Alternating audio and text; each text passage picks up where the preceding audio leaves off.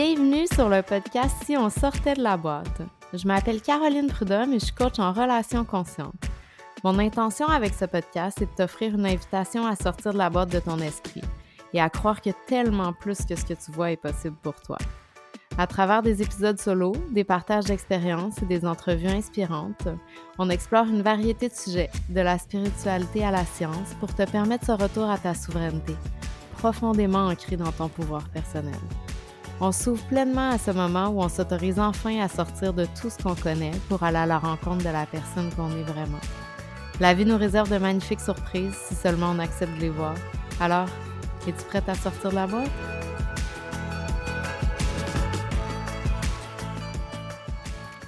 Salut, je suis super contente de vous retrouver aujourd'hui. Aujourd'hui, on a fait un... Pas aujourd'hui, on a fait, mais aujourd'hui, je vais vous présenter un épisode que Valérie et moi, on a enregistré euh, il y a deux semaines peut-être, mais on a choisi de saisir l'opportunité aujourd'hui, comme c'était euh, la journée euh, du deuil périnatal, pour parler d'un sujet qui est assez tabou, qui est les fausses couches, qui est une expérience qu'on a vécue toutes les deux.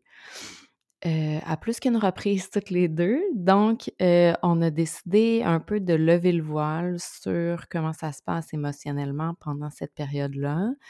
Euh, puis aussi, Valérie, elle nous parle vraiment de façon très vulnérable de son expérience qui est différente à chaque fois que ça s'est produit. Puis elle a été vraiment, vraiment généreuse de ses ressentis, vraiment généreuse de son monde intérieur, en fait, dans le partage qu'elle nous fait. Alors, euh, c'est un super bel épisode aujourd'hui, quand même émotif, mais je pense que c'est important, vraiment important de parler de ces sujets-là qui sont encore tabous dans notre société. J'ai aucune idée pourquoi, puis qui pourtant font partie de l'expérience humaine de tellement de gens, puis j'allais dire de tellement de femmes, mais c'est pas vrai que ça touche juste les femmes, parce que ça touche les partenaires de vie aussi. Puis ça peut toucher plus de gens que ça aussi. Il y a toute la famille, il y a tout le monde, les amis, tout ça. Fait que, ça a tellement un ripple effect quand c'est des, des événements de vie comme ça qui sont importants. Je n'ai pas le bon mot, en fait, mais en tout cas, alors, je trouve ça plate que ce soit encore tabou. Je pense que pour moi, il n'y a pas vraiment de sujet tabou, puis c'est le type de choses qui devrait être discuté plus parce que ça fait tous partie de notre expérience humaine à un moment ou à un autre. On va tous être touchés par quelqu'un qui vit un deuil périnatal ou nous-mêmes, on va en vivre un. Alors voilà, j'espère que ce partage d'expérience aujourd'hui, qui est une formule un petit peu différente de ce qu'on fait d'habitude avec le podcast, j'espère que ça va vous je sais pas, j'espère que vous allez relate un peu à ça, à quelque niveau que ce soit, en fait, ou que ça va vous apporter du réconfort, en fait. C'est un peu ça mon intention, je pense. C'est ça le mot que je cherchais. Euh, puis avant de vous laisser sur cet épisode-là, j'ai envie de vous parler des deux espaces que je crée pour le mois d'octobre, fin octobre, début novembre, qui sont tellement, je trouve tellement aligné avec ça de quoi on discute dans le podcast parce que c'est vraiment des espaces où j'ai envie, dans le premier espace qui est le, la masterclass de Witch Reframe, on va euh, en fait aller debunk un autre sujet tabou de la société, puis ramener un petit peu de perspective dans tout ça, puis transformer les perspectives, puis reprendre notre pouvoir personnel, parce qu'il y a tellement d'empuissancement disponible euh, pour les femmes, c'est hallucinant. Alors c'est une super belle discussion qu'on va avoir le 31 octobre à midi pour seulement 11 dollars, puis vous allez avoir accès au contenu après, puis c'est vraiment une discussion. Alors oui, moi, j'arrive dans cet espace-là pour le faciliter, puis c'est sûr que c'est un sujet qui me passionne, puis que j'ai plein de choses à vous partager, mais c'est vraiment une discussion avec toutes les personnes qui vont être là. ça va être une masterclass interactive. C'est pas comme un moment où moi je donne du contenu, puis ensuite à la fin il y a un Q&A. C'est vraiment interactif pendant tout le long. Puis c'est quelque chose qui est très important pour moi que ça se fasse en conversation, les masterclass. C'est quelque chose que j'aime vraiment beaucoup parce que je trouve qu'il y a une richesse là-dedans qui est vraiment incroyable avec la part du groupe et tout ça. Alors voilà, c'est le 31 octobre à midi pour 11 euh, Aussitôt que le lien va être fait, je vais le mettre dans les notes du podcast. Mais pour le moment, si c'est un espace qui te parle, viens m'écrire sur Instagram en privé ou sur Facebook ou encore par courriel. Puis l'autre espace de guérison, en fait, que je vais. Puis c'est un espace de guérison, la masterclass, qu'on le voit comme ça ou pas, qu'on en ait conscience ou pas au départ, parce qu'il y a dans notre lignée familiale, c'est sûr qu'il y a des femmes qui ont été touchées par les chasses à la sorcière. Puis en le guérissant, dans cette vie-ci, on libère aussi notre lignée familiale, on le guérit pour notre lignée familiale, pour celles qui sont venues avant nous, puis pour celles qui vont venir après nous. Fait que c'est un magnifique espace de guérison. C'est pour ça que je pense que c'est aligné aussi avec l'intention derrière le partage de l'épisode d'aujourd'hui. Puis le deuxième espace pour qui va commencer au début novembre, c'est le Mastermind Soul Sisters, qui est vraiment un espace de guérison, un espace de libération entre femmes. Euh, ça va être absolument merveilleux. Ça va être un espace qui va être sur trois mois. Euh, puis, j'ai décidé de l'offrir à prix doux à 333 dollars pour les trois mois. Donc, il y a des plans de paiement qui sont disponibles aussi. Alors, ça aussi, aussitôt que c'est disponible, la le lien d'inscription, je vais le mettre en note du podcast. Pour le moment, écrivez-moi par courriel, par Instagram en privé ou sur Facebook en privé. Si ça vous intéresse, ça vibre avec vous. Je suis tellement contente, j'ai release le, le, visuel cette semaine, puis ça l'a tellement, j'ai tellement été capable de capturer l'essence du, mastermind dans le visuel, j'étais tellement fière de moi quand je l'ai mis en ligne, puis j'étais vraiment émotive parce que c'est ça, tu quand on en vient à capturer toute l'essence de ce qu'on a envie d'offrir, même dans un visuel, c'est magnifique là, parce qu'après, l'énergie, elle va se transmettre par elle-même. Alors, euh, c'est les deux espaces que je facilite pour la fin octobre, début novembre. C'est ce que je vous propose pour approfondir les guérisons, les libérations, puis tout ça avec euh, la puissance du groupe aussi. Puis entre femmes. Alors, euh, c'est vraiment puissance féminine, de sororité. Puis je suis tellement, tellement honorée de faciliter ces espaces-là. J'ai vraiment hâte qu'on débute tout ça. Alors, euh, sans vous en dire plus, je vous laisse sur l'épisode de podcast aujourd'hui. Je vous souhaite une super belle écoute, puis je vous dis à bientôt.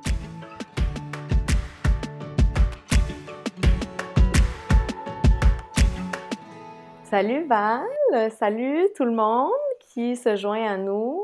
Euh, bienvenue sur le podcast de cette semaine. C'est notre première expérience d'enregistrer euh, en vidéo. Donc là, c'est comme une nouveauté. On va aussi mettre euh, cet épisode de podcast-là va être disponible en vidéo sur YouTube et sur Instagram. Euh, et c'est un épisode de podcast que Valérie et moi, on voulait faire pour la journée de la sensibilisation au deuil périnatal. Parce que toutes les deux, c'est euh, une situation qui s'est présentée dans notre vie. mais ça va surtout être présenté sous forme d'un récit, celui de Valérie. Euh, dans lequel je tiens à, nommer quand même que, comme on avait dit avant de commencer à enregistrer, c'est vraiment un, un, récit, un partage d'expérience. Puis c'est euh, la façon dont Valérie l'a vécu, c'est la façon dont je vais sans doute intervenir, puis la façon dont moi je l'ai vécu quand ça s'est produit. Mais en fait, chaque, chaque expérience est différente. Chaque personne le vit de façon différente, autant à l'intérieur d'elle qu'à l'extérieur. Puis euh, c'est pas euh, moins bien, mieux, peu importe, c'est juste différent. Fait que Ouais, c'est pas pire, c'est pas moins pire, c'est pas grave, moins grave. It is what it is. C'est ça. Fait que je pense que c'est important de nommer ça pour euh, partir puis mettre les bases. Fait que comment ça va, Val? Oui. Mais ça va, je me sens faible. Oui, hein? Ben, c'est comme un gros récit à. Ouais, c'est vulnérable, en fait. Ouais. ouais, fait que. Fait que ben, merci de m'accueillir parce que c'est ça, ben, quand euh, j'en ai parlé à Caro, dans le fond, que je voulais faire ça, ben, tu sais, elle m'a accueilli. Euh, on a décidé d'utiliser la plateforme de podcast pour en discuter. Puis, euh, je suis vraiment c'est ça, là, je me sens jittery en anglais, je sais pas c'est quoi en français, mais c'est ça, là, fait que j'avais envie de vous jaser ça parce que moi, c'est quelque chose qui m'a beaucoup, beaucoup affecté, qui, j'ai grandi beaucoup à travers ça, puis souvent c'est un peu de ce côté-là qu'on amène la conversation, mais euh, dans le but de sensibiliser, ben j'ai envie de faire ma part pour que quelqu'un à quelque part se sente un peu moins seul dans ce qu'il vit, puis qu'on partage vraiment le le moins beau, mm. tu sais, le comment je l'ai vécu, la peine, le, tout ce qui s'est passé, parce que c'est vraiment euh, pour sensibiliser au niveau du deuil, euh, puis c'est vraiment ça. Moi, c'est vraiment des deuils que j'ai vécu. Fait que j'avais vraiment envie euh, d'en discuter. Fait que merci. Ouais, puis je trouve ça intéressant. mais je trouve ça intéressant comme euh, angle d'approche parce que, comme tu dis, souvent, on le voit avec ce qui s'est après, les leçons qu'on a tirées de ça, où on est rendu après, puis mm-hmm. tout ça. Mais c'est assez tabou encore comme sujet, entre autres ce sujet-là, mais comme tellement de... Puis souvent, les sujets tabous, on, on regarde pas comment ça se passe pendant le processus comment on le vit pendant qu'on est dedans. on voit le point de départ, puis on voit le point de, ben, c'est pas d'arrivée, là, mais entre guillemets, là, quand on a traversé l'événement, la situation, euh, peu importe. Mais, ben, peu importe comment on veut le nommer, mais euh, en fait, c'est que on parle pas souvent de comment ça s'est passé pendant, tu sais, puis pendant que c'était raw, puis que c'était pas tout le temps beau, puis que c'était pas tout le temps facile, puis qu'il y avait des émotions qui étaient, entre guillemets, dites négatives ou peu importe, tu sais, mais comme pendant qu'on était dans le tourbillon, là, comment ça se passe, tu sais, puis j'ai trouvé ça vraiment intéressant quand tu m'as amené ça, puis tu m'as euh, amené cette idée-là de parler du deuil périnatal, parce que moi aussi, j'ai vécu des fausses couches, mais c'est pas quelque mm-hmm. chose qui m'a pas que j'ai été insensible à ça, mais c'est pas quelque chose qui m'a. Euh, je sais pas. Qui a bougé l'aiguille. Non, c'est ça. J'ai pas vécu ça vraiment comme des deuils, on dirait. Peut-être que c'était pas encore assez euh, concret parce que ça arrivait tôt dans mes deux dans les deux fois que ça arrivait, ça arrivait tôt dans la grossesse. Fait que peut-être que mm-hmm. euh, à ce moment-là, c'était pas encore assez concret pour moi. donc ça s'est juste fait comme une quelque chose de très naturel, puis euh, je, l'ai accepté comme quelque chose faisant partie naturellement du processus de. Fait que ça va, genre, je sais pas comment le nommer, mais j'ai l'impression que même moi, ça va m'aider, en fait, d'avoir cette perspective-là, à être plus ouverte, puis à mmh. avoir, mais pas plus nécessairement plus ouverte, mais à avoir une perspective différente de celle que moi j'ai vécue, tu sais, parce que c'est pas vrai que parce que moi je l'ai mmh vécu comme ça, tout le monde le vit comme ça, tu sais. Fait que, voilà. Je confirme. C'est ça. te confirme. Mais c'est ça. Euh, fait je pense qu'on va juste comme... parole, ouais. the band-aid. Rip off le band-aid off. euh, fait que pour donner un petit peu de contexte, euh, André et moi, on avait fait des traitements de fertilité pour avoir mon fils Charles. Moi, jeune adulte, j'ai été diagnostiquée vers les 18-19 ans avec euh, le syndrome des ovaires polycystiques. J'entrerai pas dans la description de ça, mais si vous voulez aller faire de la recherche là-dessus, je vais vous laisser. Euh, puis, ça faisait en sorte que moi, mes médecins m'avaient recommandé, on dit, tu sais, ça risque d'être difficile de tomber enceinte. quand tu vas vouloir tomber enceinte, dis-nous-le, puis on va te référer tout de suite en fertilité pour pas que ça soit comme trop difficile puis que tu passes des années avant de euh, pouvoir rentrer dans le système puis à, vivre des échecs et des à être comme déstabilisé de tout ça. Fait que c'est ce que j'ai fait euh, quand on a voulu tomber euh, enceinte, avoir Charles. j'ai été en traitement de fertilité avec le MUHC à Montréal et j'ai eu Charles euh, j'avais fait une ronde de clomide, pour ceux qui se connaissent en infertilité, j'avais fait une ronde de clomide, euh, puis la dose était pas assez forte, j'avais pas ovulé, euh, puis on faisait pas de l'insémination, rien, c'était juste des C'est comme en support à le, le, le, processus, exact. entre guillemets, naturel. de... ouais, OK. C'est ça, ouais. Fait que dans le fond, deuxième ronde de clomide, bang, ça a fonctionné. Euh, j'ai eu Charles tout de suite, bingo. Euh, ma grossesse s'est super bien passée. J'ai eu toutes les belles choses, les mots de cœur. Euh, j'ai été sur le J'ai accouché à 37 semaines. Il était prêt à sortir. Go, go, go. et tout ça, ça passe très bien. Donc, on est super ravis. La vie va bien. On a Charles. Et... J'aurais une question. Personnellement... Excuse-moi. Charles, c'est votre plus vieux, en fait. Donc, c'est notre plus vieux et notre première. C'est la première grossesse que tu as eue aussi, si je comprends bien. OK, parfait. Oui. Je juste. Euh, c'est euh, ça. Ouais. Clarifier, j'étais pas certaine. C'est correct. J'étais pas certaine. Oui, fait que c'est ma première grossesse. Euh, et puis, euh, quand Charles avait à peu près un an, euh, fait que, tu nous, ben, dans le fond, on m'avait toujours dit que ce serait difficile de tomber enceinte, donc on se protégeait pas. Donc, whoop, une petite enfant surprise qui est arrivée à notre porte. fait que quand je m'en suis rendu compte que j'étais enceinte, j'avais des cycles très longs. Tu sais, les ovaires polycystiques, ça te fait des cycles très longs. Donc, à un moment donné, j'ai commencé à sentir, j'ai dit, hmm, c'est pas juste long, là. Je pense qu'il se passe quelque chose. J'étais peut-être à comme quatre semaines et demie, cinq semaines. Euh, puis, euh, j'ai appelé la clinique de fertilité parce que quand tu fais de la fertilité, tu as le droit à des échos à six semaines de mmh. grossesse, puis vérifie la viabilité du fœtus. Donc, euh, j'ai rappelé ma clinique de fertilité. J'ai dit, vous m'avez suivi à ma première grossesse. Là, maintenant, c'est une grossesse sans fertilité. Est-ce que vous pouvez me suivre pareil? Qu'est-ce qui se passe, etc. Puis on dit, oui, on peut te faire une écho de viabilité viens nous voir. Euh, tu penses que tu es peut-être à combien de semaines? Euh, fait que pas de problème, viens nous voir. Donc, euh, je suis allée voir les spécialistes et ils m'ont fait une écho de viabilité et ils voyaient le, le le sac embryonnaire. Euh, je connais des fois les termes en anglais, mais c'est tout dans un hôpital anglophone, fait que des fois, désolée si euh, j'utilise pas les bons termes. Euh, fait que dans le fond, ils voyaient comme le yolk sac qu'appelle. Puis là-dedans, éventuellement, c'est comme le placenta puis tout ça qui se forme. Puis ils voyaient, à six semaines, tu peux voir le battement de cœur, en fait. Puis ils voyaient pas le battement de cœur, fait qu'ils ont dit, t'es sûrement plutôt qu'on pense. Fait qu'on revient dans 3-4 jours, puis on va t'en faire une autre. Euh, fait que je reviens dans 3-4 jours. Euh, toujours pas de battement de cœur. Le sac continue à grossir un petit peu, euh, mais toujours pas de battement de cœur. Donc, là, ils me disent, OK, on va, on va vérifier. Puis, ils vérifié toutes mes prises de sang aussi pour voir si mes hormones de grossesse augmentaient, tu sais. Puis, mes hormones de grossesse augmentaient.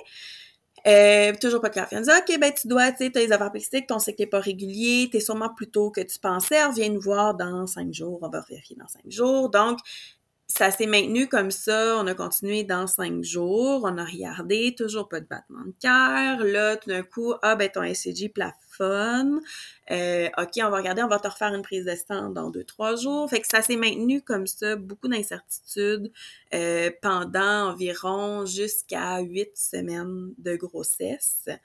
Euh, et à huit semaines de grossesse, là, ils m'ont dit, ben écoute, là, si ça n'évolue pas, THCG commence à baisser. T'es en train, dans le fond, ce qu'on pense que tu as fait, ça s'appelle une fausse couche manquée. Fait que tu aurais dû éjecter la grossesse, ton corps aurait dû, dans le fond, s'en occuper, mais ne l'a pas fait. Et ton corps pense encore qu'il est enceinte, mais tu sais, ce qu'il y a de. Ton fœtus n'est pas viable, il n'y a pas de vie, euh, tout est là, prêt à l'accueillir, mais le bébé, il n'est pas en train de grossir. Euh, fait que là, tu as deux choix. Est-ce que tu veux un curtage ou est-ce que tu veux. Euh, ça me fait vraiment, je suis vraiment désolée, mais je me rappelle pas de l'autre traitement, mais c'est une pilule euh, que tu prends, puis tu vas faire la fausse couche mm-hmm. chez toi, euh, puis tu vas comme passer tout ça toi-même au lieu d'aller faire un curtage. Puis, quand tu fais le curtage, moi, ce qu'ils m'ont expliqué, c'est que, euh, dans le fond, si tu veux te réessayer tout de suite, ben, ça peut prendre quelques mois pour que ton, ton col de l'utérus soit bien. Euh, fait tu de voir qu'est-ce que tu veux, fait qu'à ce moment-là, ben, tu sais, mon chum, Mais parce que c'est traumatisant pour le corps, essayer, tu sais. C'est ça, ça vient un traumatisme sur l'utérus puis sur le corps, en fait, versus ce que je pense, que j'entends. Peut-être que je me trompe, mais euh, la voix, c'est ça, tu sais, comme la pilule, ça devient plus naturel, mais en même temps, tu le vis tout seul chez toi, ce qui peut être perçu comme mm-hmm. aidant pour plusieurs personnes et ça peut être perçu comme non aidant pour d'autres gens, tu sais, euh, qui peuvent se sentir seuls là-dedans. tout ça aussi. Fait que je pense qu'il y a les... Euh, puis, tu sais, des fois, ça peut être sécurisant de vivre ça en, milieu hospitalier versus, genre, à la maison. Puis, des fois, c'est complètement le contraire. Oui. Ouais. C'est mmh. ça. Puis là, tu as nommé beaucoup les faits. J'aimerais ça revenir sur ton expérience émotionnelle à toi au travers de ça parce que, puis là, ça, c'est mon interprétation, puis tu me corriges si je me trompe, mais j'ai l'impression que, comme en plus, tu avais les ovaires polykystiques, le fait d'être tombée enceinte naturellement, ça devait être genre comme mm-hmm. un petit miracle, là, tu sais, tu te sens comme ça, fait que c'est encore plus que, ben pas encore plus, mais tu sais, le sentiment, il est encore plus euphorisant, j'imagine, que euh, pour une grossesse naturelle de quelqu'un qui est qui a pas ce type de, de, de, de ce, de syndrome polycystique ou ouais. tu comprends qu'est-ce que je veux dire? Ben en fait, euh, oui, puis t'as vraiment mis le doigt dessus, tu sais, quand je suis tombée enceinte, ben c'était l'euphorie totale. C'était comme, hé! sais, oui, surprise, mais une belle mm-hmm. surprise de hey, tu sais. Je savais pas que mon corps pouvait faire ça. à tomber ça. Je savais pas que mon corps pouvait faire ça. Fait que c'était beaucoup d'excitation et, et, de bonheur, même si oui, je les connais, toutes les faits sur, une fausse couche, tu sais, c'est, c'est, c'est, c'est quand même élevé, là, tu sais, les, les taux. Ouais, c'est une sur quatre, je pense. Avant les, avant les 12 premières semaines. Ah, ben, dans les 12 premières semaines. C'est ça. Ben, ça date, là, mais c'est 25 fait que c'est beaucoup. Non, mais moi aussi, moi, ça date de trois ans, puis c'était ça. fait que peut-être que ça a évolué. Mais c'est quand même énorme, là, tu sais, c'est élevé, mm-hmm. là, euh, quand même. Donc, euh, c'est très euphorique. Fait que, pour moi, c'était pas une idée de, de pas le perdre. J'avais vécu une belle grossesse avec Charles mm-hmm. aussi, tu sais, ça avait... Tu sais, la première fois, j'avais pas ovulé, il y en avait pas de stress, j'avais juste pas ovulé. Puis là, oups, on m'a donné la clomine double dose, puis j'ai ovulé. Fait que je suis capable de garder les bébés, mm-hmm. tu sais, j'ai ovulé.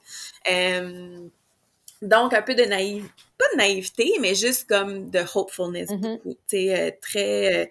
Euh, très euphorique, très heureuse, euh, contente d'essayer de voir. Puis après ça, ben, c'est instauré beaucoup des petits stress, des inquiétudes, des OK, mais là, c'est-tu normal? Ah oui, OK, ben on me dit de pas me décourager encore. OK, je vais pas me décourager, mais là, je vais aller Google, puis je vais aller ici. Parce que j'avais pas non plus nécessairement de, de symptômes. Parfois, tu sais, je le sais, en parlant avec mes amis qui en ont fait des fausses couches eux aussi, tu sais, ben il y avait des saignements, il y avait ci, il y avait ça, tu sais. Ça allait pas, tu sais. Puis, euh, ah, tu vois, j'avais comme complètement bloqué ça de ma mémoire, mais justement, vers la fin, en fait, ce qui est arrivé, c'est que là, j'étais en attente pour euh, une autre échographie éventuellement pour voir la viabilité, puis je m'étais mis à saigner, genre plus mmh. abondamment. Euh, fait qu'on avait été à l'urgence, mon mari puis moi, et c'est à l'urgence, elle m'a dit, ben on va te booker demain pour une d'urgence, mais selon nous, tu es en train de faire une fausse couche. Puis c'est eux qui m'avaient dit à l'urgence que mes taux d'HCG avaient vraiment beaucoup chuté, euh, puis que là, j'étais vraiment sûrement en train de faire une fausse couche. Fait que pour aider, est-ce qu'ils voulaient que je fasse un curtage ou est-ce qu'ils voulaient que je prenne mes pilules pour m'aider, mm-hmm. dans le fond. Fait que j'avais été consultée en gynécologie d'urgence le lendemain, euh, puis j'avais choisi de prendre la pilule pour éjecter, dans le fond. Fait que, c'était beaucoup des hauts et des bas, des stress, des périodes... de de pas savoir, puis tu sais, personnellement... Et puis de maintenir la dualité, j'imagine, de genre, je suis vraiment ben, excitée de ce qui se passe pour moi, puis en même temps, ça se peut que tout ça, ça s'en aille, puis ça se peut que ce soit un deuil qui remplace en deux secondes. ça se peut que, tu sais, c'est ça. Mm-hmm. Le, Beaucoup d'inconnus. Euh, je suis quand même quelqu'un à ce temps-là, dans ce temps-là, beaucoup plus dans le contrôle que je le suis mm-hmm. aujourd'hui. C'est pas complètement parti. Mais, tu sais, dans ce temps-là, c'était vraiment comme Valérie doit tout contrôler et, tu sais, tout doit rentrer dans une petite boîte fixe et être mm-hmm. parfait, tu sais. Euh, donc, euh, énormément de pression qu'on se mettait. Euh, puis dans ce temps-là, euh, ben honnêtement, tu sais, André et moi, ça allait pas super bien nos affaires, tu sais. Mm. Euh, on était comme, ça comme, on, on venait de remonter la côte, tu sais, de, là, de pourquoi il y a eu un bébé. Mais on venait de remonter la côte, tu sais. Fait que c'était comme nous, on se demandait aussi, qu'est-ce, OK, mais là, on est-tu capable d'accueillir ça? On est, on, est-ce qu'on est assez solide? Euh, fait que beaucoup de questionnements envers lui et moi aussi. Puis là, c'était comme des non-dits entre nous deux aussi. Je, moi, j'ai trouvé qu'il y avait beaucoup de non-dits entre euh, mon chum et mm-hmm. moi. Euh, donc. dans l'incertitude, c'est encore plus difficile de vivre dans des non-dits. Ouais. Quand tu es stable, c'est ça. Fait... sais quand la majorité des sphères de ta vie sont stables ou vont bien, en guillemets, c'est pas super. Mais là, tu sais, quand deux quand deux grandes sphères de ta vie sont pas, ben pas, pas stables, mais sont dans l'incertitude, en fait, vivre dans les non-dits en plus, c'est pas. Euh, ouais. Fait que. Fait que, tu sais, fait que ça a été des gros. Des grosses montagnes russes, j'aime pas ça, je trouve ça fait cliché, là, mais mais c'était ça, beaucoup de up and down, beaucoup de, de stress et d'incertitude. Puis je me sens, j'avais pas le stress, j'essaie pas de minimiser, là, mais euh, j'ai toujours eu des bonnes relations avec mes employeurs. Moi, je suis quelqu'un que euh, je veux te dire les choses straight, je vais te le dire comme c'est, puis je veux pas jouer à des jeux, là. Je veux pas m'embarquer dans « Ah, il faut pas que tu saches que je suis une femme qui essaie de tomber enceinte euh, parce que là, tu vas pas me donner ma promotion, mm-hmm. ou ça. » J'ai jamais été dans ces gamiques-là, donc euh, j'avais une bosse à ce moment-là, puis je lui ai dit, j'ai été honnête, puis j'ai dit « Écoute, là, je sais pas ce qui se passe. » Puis elle était très accueillante envers qu'est-ce qui se passait, euh, très humaine. Euh, fait que je vivais pas le côté d'être stressée pour le travail. au niveau de ton employeur ouais. du travail, oui. Ouais, ouais c'est ça. Fait que, fait que j'avais l'espace aussi pour vivre ce que j'avais à mmh. vivre, tu sais. Euh, fait que c'est ça. Euh, donc, fait que finalement, c'est ça. Fait que j'ai pris j'ai pris les pilules à la maison finalement parce que mon chum était comme ben tu on avait comme pas vraiment eu cette discussion là sur on voulait tu un autre enfant ou pas mm-hmm. tu sais on était encore euh, bien content comment qu'on était là donc on, on va attendre puis on va regarder euh... fait que je me rappelle tu sais d'être retournée à la maison puis là j'avais réussi j'avais eu un congé de maladie justement là euh, pour ça là euh, pour le temps de, de passer le fœtus. Euh, puis c'était comme supposé d'être une coupe de jours, là, tu sais, que ça prendrait. Ça a été pire journée à attendre de ma vie, là, tu sais, t'attends. T'attends que ton corps... Expulse ton bébé qui n'est pas viable à l'intérieur de toi. Ton bébé. Ça, ça doit être comme assez particulier comme expérience. Hein? Ouais, fait que je me souviens que euh, j'étais une locumène, là. Tu sais, je valais rien. Euh, j'étais hors de moi, je savais pas quoi faire. Euh, mon chum peut pas avoir de congé pour ça. Fait que je suis tout seul à la maison. Tu sais, oui, il est présent, il est là, euh, dans la mesure qu'il est capable, mais tu sais, c'était comme des heures et des heures tout seul. À ressasser tout ça dans ta tête, j'imagine. Ou est-ce que tu sais pas non plus? Oui, ressasser beaucoup ça dans ma tête. Puis aussi, je sais pas qu'est-ce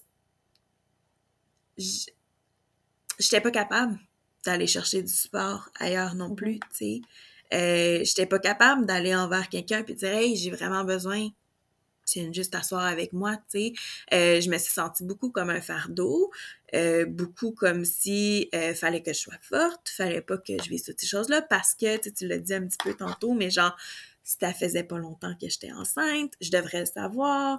Euh, c'est des, ça fait pas longtemps, les statistiques sont hautes, je devrais pas m'attacher, c'est ma faute, je me suis attachée, c'est de ma faute, c'est moi qui s'est attachée, j'ai un problème, ou j'ai fait ci, j'ai fait ça. Euh, il y a eu des périodes où est-ce que je me suis sentie euh, euh, coupable aussi, tu sais, de pourquoi ça fonctionne pas, tu sais, pourquoi mon corps a fait ça.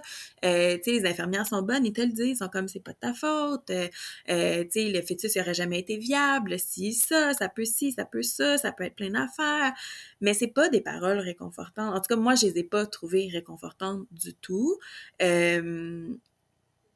Tout le monde veut bien faire, mais il y, en a beaucoup que c'est invalidant, en fait. C'est, j'ai juste besoin que tu t'assieds avec moi, puis tu me dises que c'est correct, puis que je peux brailler ma vie, puis que tu vas être là pour moi. Puis même encore aujourd'hui, c'est ce dont j'ai besoin. Tu sais, quand, quand je décide d'en parler, moi, c'est, c'est ça que j'ai besoin. J'ai pas besoin que tu me dises, même si on est cinq ans plus tard, six ans, sept ans, j'ai pas besoin que tu me dises, ouais, mais tu sais, t'as été chanceuse, t'as eu d'autres enfants. Ou, tu sais, au moins t'en as un à la maison. Au moins si, au moins. Tu sais, ça se veut des paroles bien douces, mais elles le sont pas. Ben, en fait, c'est que ça vient pas soutenir la personne qui est en face de nous, qui a besoin juste d'espace pour vivre ses émotions. Quand on fait ça, quand on a ces, ce type de paroles-là... C'est diriger la personne. oui, puis je dis pas que je suis pas que je l'ai jamais faite, là, je le fais encore des fois, là, sans même, le vouloir, mais c'est que ça devient, comme tu dis, vraiment invalidant avec l'autre parce que non, on veut l'aider, notre intention est de l'aider, mais en fait, on est en train de dessiner mm-hmm. ce qu'il est en train de vivre en, en essayant de faire remarquer tout ce qui est déjà positif dans sa vie, puis tout ça. Mais non seulement ça, mais c'est pour diminuer notre inconfort à nous, dans le fond.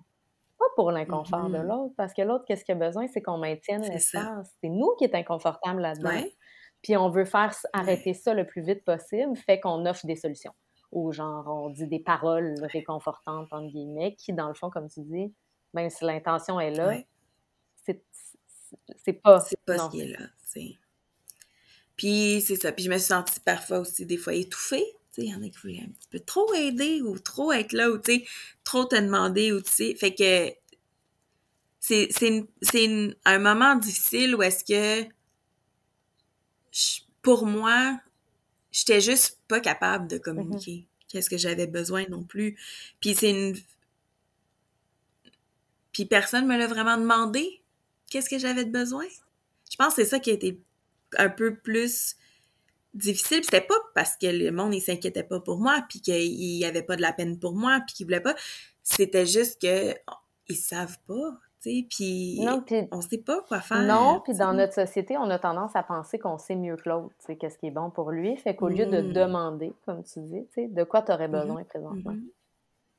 ben mm-hmm. on va assumer qu'on sait qu'est-ce que la personne a besoin, fait qu'on va y offrir qu'est-ce qu'on pense qu'elle a besoin, quand dans le fond, on va souvent miss the mark, tu sais, comme... c'est pas parce qu'en plus, on est tous des êtres humains différents, fait que peut-être que qu'est-ce que moi j'avais ben besoin à ce moment-là, c'est absolument pas ce dont toi, tu avais besoin à ce moment-là. Exactement. Ouais.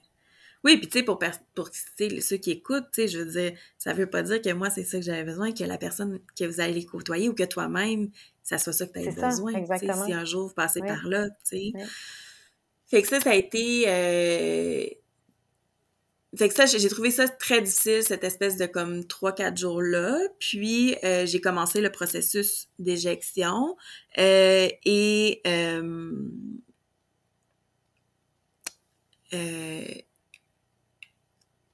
ça m'a tellement traumatisée, là. Je sais pas comment dire autrement, là.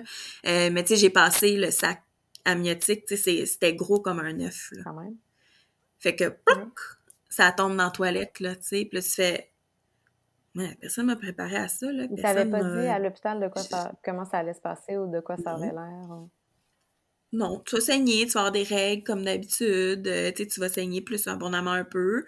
Euh, mais passer le sac, là, écoute, je me rappelle, là, j'étais assise à la toilette, bouche bée, j'étais là, c'est ça? Je sais pas, ça peut être gros de même? Oh my god, est-ce que je suis correct? Oh my god, genre, c'est une panique totale aussi, là, de genre, mm-hmm c'est quoi cette affaire-là? Tu sais, je me rappelle d'avoir appelé André, tu sais, genre, André, je comprends pas, genre, check, genre, c'est sorti de moi, genre, tu sais, comme, est-ce qu'on devrait, genre, on le prend-tu? Faut-tu l'analyser? Faut-tu montrer? C'est-tu un caillot? C'est-tu, tu sais, je suis en train de faire une hémorragie?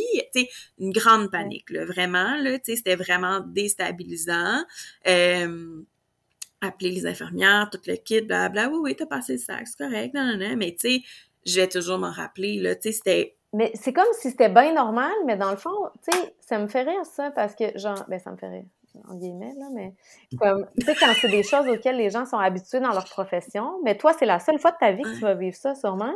Si personne te met au courant, genre, puis ah, ben oui, ben oui, c'est normal, tout à fait normal. Ben peut-être pour toi qui vois ça, genre, je ne sais pas combien de fois par semaine, mais moi, c'est la première fois que ça m'arrive, puis j'espère que c'est la seule fois que ça va m'arriver c'est un peu perturbant quand ça arrive puis que je ne sais pas qu'est-ce qui va arriver. oui, c'est ça.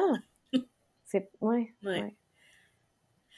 Ouais, fait que ça, j'ai trouvé ça vraiment, vraiment, vraiment difficile. Puis après ça, ils disent, bon, ben, tu sais, euh, tu vas saigner à peu près une semaine comme des règles régulières, tu sais. Euh, puis là, ben, au bout d'une semaine, j'avais des grosses crampes douloureuses, vraiment douloureuses, là. Puis, euh, il y avait des grandes périodes où est-ce que j'étais pliée en deux, là, tu sais, couchée dans le divan, avoir des grandes douleurs, avoir mal, puis ça, ça se calmait pas, mm. tu sais. Euh, plus le temps avançait, ça se calmait pas. Fait qu'à un moment donné, je suis retournée, euh, je pense que j'ai appelé les infirmières, j'ai dit, tu sais, je suis pas sûre, ça va, pouvez-vous m'évaluer, pouvez-vous regarder, tu sais? Puis euh, il m'avait dit de revenir, j'étais retournée, puis il avait dit, ouais, t'as comme pas tout passé, le c'est ton col de l'utérus, dans le fond, comme pas, pas le col de l'utérus, ton utérus, c'est comme pas toute défaite de toutes les membranes puis tout ce qui vient avec. Euh, fait qu'on va te donner une autre dose du médicament. parce que ça peut amener des infections s'il reste des... Euh, C'est ça, ouais. Il reste des tissus, etc. Fait qu'ils ont dit, puis là, si ça ne marche pas, ben on va être obligé de te faire un curtage, tu sais. Euh, fait que j'avais repris là, les, des segments vraiment abondants. Euh, tu sais, tout ce temps-là, j'étais beaucoup dans l'incertitude puis le stress. En fait, j'étais juste tout le temps stressée. Je savais pas ce qui se passait avec mon corps. J'avais l'impression de plus pouvoir faire confiance à mon mm-hmm. corps, plus pouvoir comprendre qu'est-ce qui se passait. Tu sais, tout ça, c'était... Ça fait partie du deuil aussi, j'imagine. Tu sais, il n'y a pas juste le deuil de du bébé qui sera jamais là ou de la grossesse qui s'est terminée pas comme on voulait. Non, c'est ça. Mais il y a tout ce côté-là aussi de la relation avec le corps, tu sais. Est-ce que je peux encore mm-hmm, faire mm-hmm. confiance à mon corps? Est-ce que, genre, la prochaine fois, je vais pouvoir m'appuyer sur lui, tu sais? Ou, tu sais, c'est comme si on a l'impression que notre corps nous laisse tomber un peu, peut-être? Ouais. Puis je te dirais que je pense que pour cette fausse couche-là, je pense que c'est ça, ça a été plus un deuil à faire envers le fonctionnement de mon mm-hmm. corps que envers le fœtus, le bébé. Tu sais, je pense qu'étant donné qu'on avait tout le temps été dans l'incertitude, tout selon là, j'ai, je pense pas que je me suis euh, attachée au fœtus, au bébé en tant que tel. Comme je pense que c'était plus tout du deuil envers la confiance envers mon corps. Est-ce que je suis capable de faire ça? Est-ce que je vais pouvoir avoir un autre enfant? Est-ce que je vais pas pouvoir euh, est-ce que j'ai envie de retraverser ça? Est-ce que, tu sais, tout ce côté-là. Fait que je pense que c'était plus des deuils dans ce sens-là, mm-hmm. tu sais, de euh, un petit peu plus catégoriser comme mm-hmm. ça que envers oh my god, tu sais, j'ai perdu un bébé et un enfant, tu sais. Euh, je dis pas que j'étais pas déçue, tu sais. Je, je, sais que j'avais de la curiosité envers ça va être qui cette personne-là, etc. Mais je pense que j'ai pas eu le temps non plus de, de m'exciter envers un bébé. J'étais excitée envers une grossesse, en mm-hmm. fait. Et c'était de le deuil de perdre une grossesse et pas le deuil de perdre un enfant ou un bébé. Mm, je comprends. Oui, mais c'est une belle euh, nuance à mettre, je pense. Oui. Oui. Et tu vois, quand tu parlais tantôt de. Ça va me rendre émotive, moi aussi, quand tu as été à l'hôpital à l'urgence. Tu vois, ça m'a rappelé que à ma deuxième fausse couche, moi, avant d'avoir Billy, mmh. ça m'est arrivé, ça. Je suis allée à l'urgence, puis euh, j'ai demandé d'avoir, parce que j'avais eu des saignements, puis tout ça, j'ai demandé d'avoir une échographie, puis tout ça. Puis quand ils ont vu l'échographie, comme j'étais très dans le début de la grossesse, au début, c'est difficile de voir des fois. Euh, puis tout de suite, ils m'ont invalidée, puis ils m'ont dit que j'avais jamais été enceinte, puis que j'avais jamais nanana. Puis j'étais comme, mais je le sais, c'est la troisième fois que je tombe enceinte. sais. J'avais déjà eu une autre fausse couche avant ça, j'avais eu Romy, mmh puis là c'était entre Billy puis Romy. Fait que j'étais comme, je, le, je connais mon corps, je le sais comment mon corps réagit à une grossesse. J'ai été enceinte, peut-être que maintenant je le suis plus. Puis ça se peut, tu sais, que, puis je le sais que je suis très sensible à ce qui se passe à l'intérieur de mon corps, donc je m'en rends compte rapidement. Puis là, Ouais, Mais euh, le fait de me faire complètement invalider, puis comme moi j'ai un groupe euh, sanguin négatif, ça me prend un, euh, vaccin spécial pour pas que mon corps développe des anticorps contre mon bébé. Fait qu'en fait, après chaque accouchement ou après chaque terme, termination, c'est pas un mot, après la fin de chaque grossesse, disons que ce soit donc en fausse couche ou en accouchement, il faut qu'ils me donnent un vaccin, puis pendant la grossesse aussi. Puis ils m'ont dit non, tu n'as jamais été enceinte, tu n'as pas besoin de ce vaccin-là, puis tout ça. Ben quand j'ai été enceinte de Billy, ma deuxième fille, j'ai développé les anticorps contre mon bébé parce que j'avais pas eu ce vaccin-là, que j'avais été invalidée dans le fait que j'avais été enceinte même. T'sais, ils reconnaissaient même pas que j'avais été enceinte, puis ils n'avaient pas voulu me donner le vaccin. Puis à cause de ça, mon corps, lui, c'était rendu trop tard. Une fois que tu as développé les anticorps, le vaccin, ça ne sert à rien. sais. Parce que le vaccin, c'est pour faire semblant que tu as les anticorps, pour faire croire à ton corps, en fait, que tu as développé ces anticorps. Que c'est ça. Fait que là, fait que ça aurait pu créer vraiment des complications avec Billy. Finalement, ça a été correct. J'ai été suivie plus serrée quand on s'est rendu compte de ça. Puis euh, ça a été correct parce que son groupe sanguin à elle aussi est négatif, ce qu'on savait pas pendant que j'étais enceinte. Mmh. Mais maintenant, si je voulais retomber enceinte, il faudrait que ce soit de quelqu'un que, puis là, je me souviens pas, là, mais qui a un groupe sanguin particulier et euh, pour pas, ou sinon que je sois suivie très, très, très serrée parce que mon corps, il pourrait s'attaquer pour vrai à mon bébé, tu sais. Fait que c'est un vrai... Fait que, tu sais, ça crée beaucoup de complications, mais tu sais, c'est l'invalidation surtout. Puis moi, j'étais tellement fâchée de ça. J'avais, tu vois, j'avais oublié, puis j'étais sortie, puis j'étais outrée complètement. Puis j'étais genre, ben voyons donc! Qui m'ont pas entendu puis qui ont pas c'est mon corps genre je le sais qu'est-ce qui s'est passé puis je pense que c'est beaucoup Euh, puis je pense que l'intention est jamais mauvaise des gens qui travaillent dans le domaine de la santé, c'est pas ça. que je dis, mais je pense que c'est beaucoup euh, euh, on fait peu confiance aux gens par rapport à ce qui se passe dans leur corps, puis on pense tout le temps que le médecin ou la personne qui est dans le milieu de la santé le sait plus que nous parce qu'il y a des études ou elle a des études ou qu'il y a des trucs, des connaissances scientifiques, techniques, peu importe, nomme-les. Mais en fait, on le sait tout le temps qu'est-ce qui se passe à l'intérieur de notre corps. on devrait faire confiance, puis ça, ça devrait être plus euh, célébré, puis il devrait y avoir un plus grand espace pour ça dans notre système de la santé, je pense. Oui, ouais. ouais, je comprends. un parallèle euh, mm. qui m'est venu. Mm. Ouais. Mais non, puis tu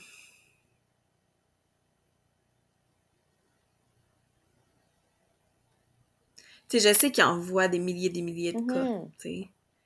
Mais. Mais en fait, c'est pas pour. C'est pas pour. Euh, non, je euh, sais, ouais. C'est vraiment pour venir euh, nommer comment. Mettre en lumière comment Oui, c'est ça, exactement. Puis comment on peut se sentir invalidé de l'autre côté, tu sais. Je le sais que leur intention à mm-hmm. eux, elle est, elle est pas mauvaise. je suis très au courant de ça. C'est juste que comme personne, on peut se sentir très... C'est très déstabilisant. C'est très invalidant, très déstabilisant, puis on peut mm. se sentir comme si on n'avait pas de non seulement ma voix, elle n'est pas entendue, mais j'ai même pas de pouvoir sur qu'est-ce qui se passe avec mon corps. Mmh, Parce que tu n'entends pas qu'est-ce qui est vrai pour moi puis qu'est-ce qui se passe à l'intérieur de moi présentement. Fait qu'il y avait ça aussi. Oui. Oui. Puis tu sais, je me rappelle comme quand tu parlais de quand tu étais à l'urgence, tu sais, moi j'avais été à l'urgence, puis il fallait faire garder Charles, il était tard, tu sais, puis euh, j'avais appelé mes beaux-parents, mon beau-père était venu. Puis je me rappelle, j'ai trouvé ça plus difficile de me faire le voir lui. Quand je suis revenue de l'hôpital, puis avoir, tu sais, ça c'était beaucoup plus difficile que être à l'hôpital puis me faire dire que je me fais une fausse couche. Être à l'hôpital, puis, tu sais, voir le sang, voir si... Mais comme d'arriver chez moi, dans mon espèce de cocon, puis que mon beau-père soit là, sais, Charles était couché, il était tard. Puis d'avoir à y dire, tu sais, ça, ça a été plus difficile. Puis ça m'en revient beaucoup, tu sais. Puis, puis il a tellement été doux, tellement fin, tu sais. Mais je me souviens, là, tu sais, il y avait tellement d'anticipation quand on revenait à la maison de oh my god, tu là, faut que je le dise à quelqu'un d'autre, tu parce que là, ça s'en vient. On dirait, là, ça va être vrai, tu mm-hmm. sais, c'est plus juste vécu entre moi comme là, ça va être vrai, tu sais. Mm-hmm. Je pense que ça fait partie des raisons pourquoi souvent les gens y attendent au troisième trimestre, ou à la fin du premier trimestre pour le nommer à leur entourage. Parce que je pense que des fois, puis moi, je me souviens à la première fausse, couche, je sais que c'était passé. C'était pas tant, comme tu dis, le fait de vivre la fausse couche, pour moi, à ce moment-là, tu sais. Euh, mm. C'était de le nommer à l'extérieur, de devoir décevoir, en guillemets, toutes les personnes qui mm. s'attendaient à quelque chose. Je ne sais pas si ça fait du sens, comment je le dis, mais... Euh, oui, je comprends comment... Oui, c'est pas mon vécu, mais je pense... Oui, je comprends ce que toi, tu veux dire, tout à fait, tu sais. Oh. Oui, parce que là, il y a d'autres gens que moi qui avaient des attentes. C'est que je non seulement gérer, moi, ma déception par rapport à ces attentes. Tu détruis leurs attentes aussi. Oui, exactement. Tu crées une déception pour eux aussi. Tu amènes une peine pour eux. Oui. Ouais. Non, je peux comprendre ça. Et... Je sais pas, moi, ça n'a jamais vraiment résonné chez moi de pas le dire ou de pas en parler. on dirait que malgré que j'ai trouvé ça difficile de le dire à mon beau-père, euh, je l'aurais pas fait différemment, je pense. Mm-hmm. Tu sais, je... Ouais, puis des fois, c'est de recevoir les commentaires je sais pas de l'extérieur aussi. Ouais. Genre, ouais. j'en ai peut-être pas besoin à ce moment-là. Comme un peu comme on disait tantôt, même si les mm-hmm. gens, ils, veulent bien faire, ben, des fois, c'est pas le plus aidant pour la personne dans ce temps-là. Ouais. ouais. Puis, tu sais, je pense que c'est ça aussi, tu sais, comme je l'ai dit tout le temps, tu sais, moi, il y a pas grand-chose que je dis pas, tu sais, je garde pas grand-chose à l'intérieur. Tu sais, j'en parle, puis tu sais, je suis souvent transparente. Euh, mais il y a une portion de moi qui m'en voulait, tu sais, parce que justement, j'en avais parlé.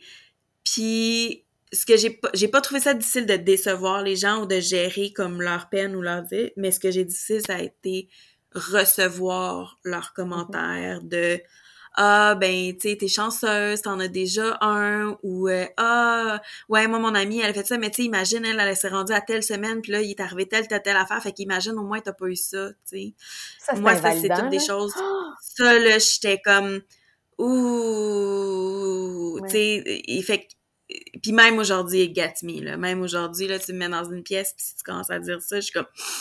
Mais c'est inconscient, je pense. on fait ça pour essayer de soulager la personne, mais dans le fond, ça enlève... T'essaies de me soulager, mais ça marche tellement. Non, puis c'est que ça enlève le focus sur la personne qui a besoin d'espace présentement, puis qui a besoin d'avoir le focus sur elle, mais en étant maintenue, tu sais, dans cet espace sécuritaire-là. Puis à la place, on tourne la lumière vers nous-mêmes, tu sais, en fait. Puis pas ça oui, puis en fait, tu fais juste me faire sentir que je devrais pas me sentir de la façon que je me sens parce, parce que tu trouves que ma raison n'a pas de lieu d'être.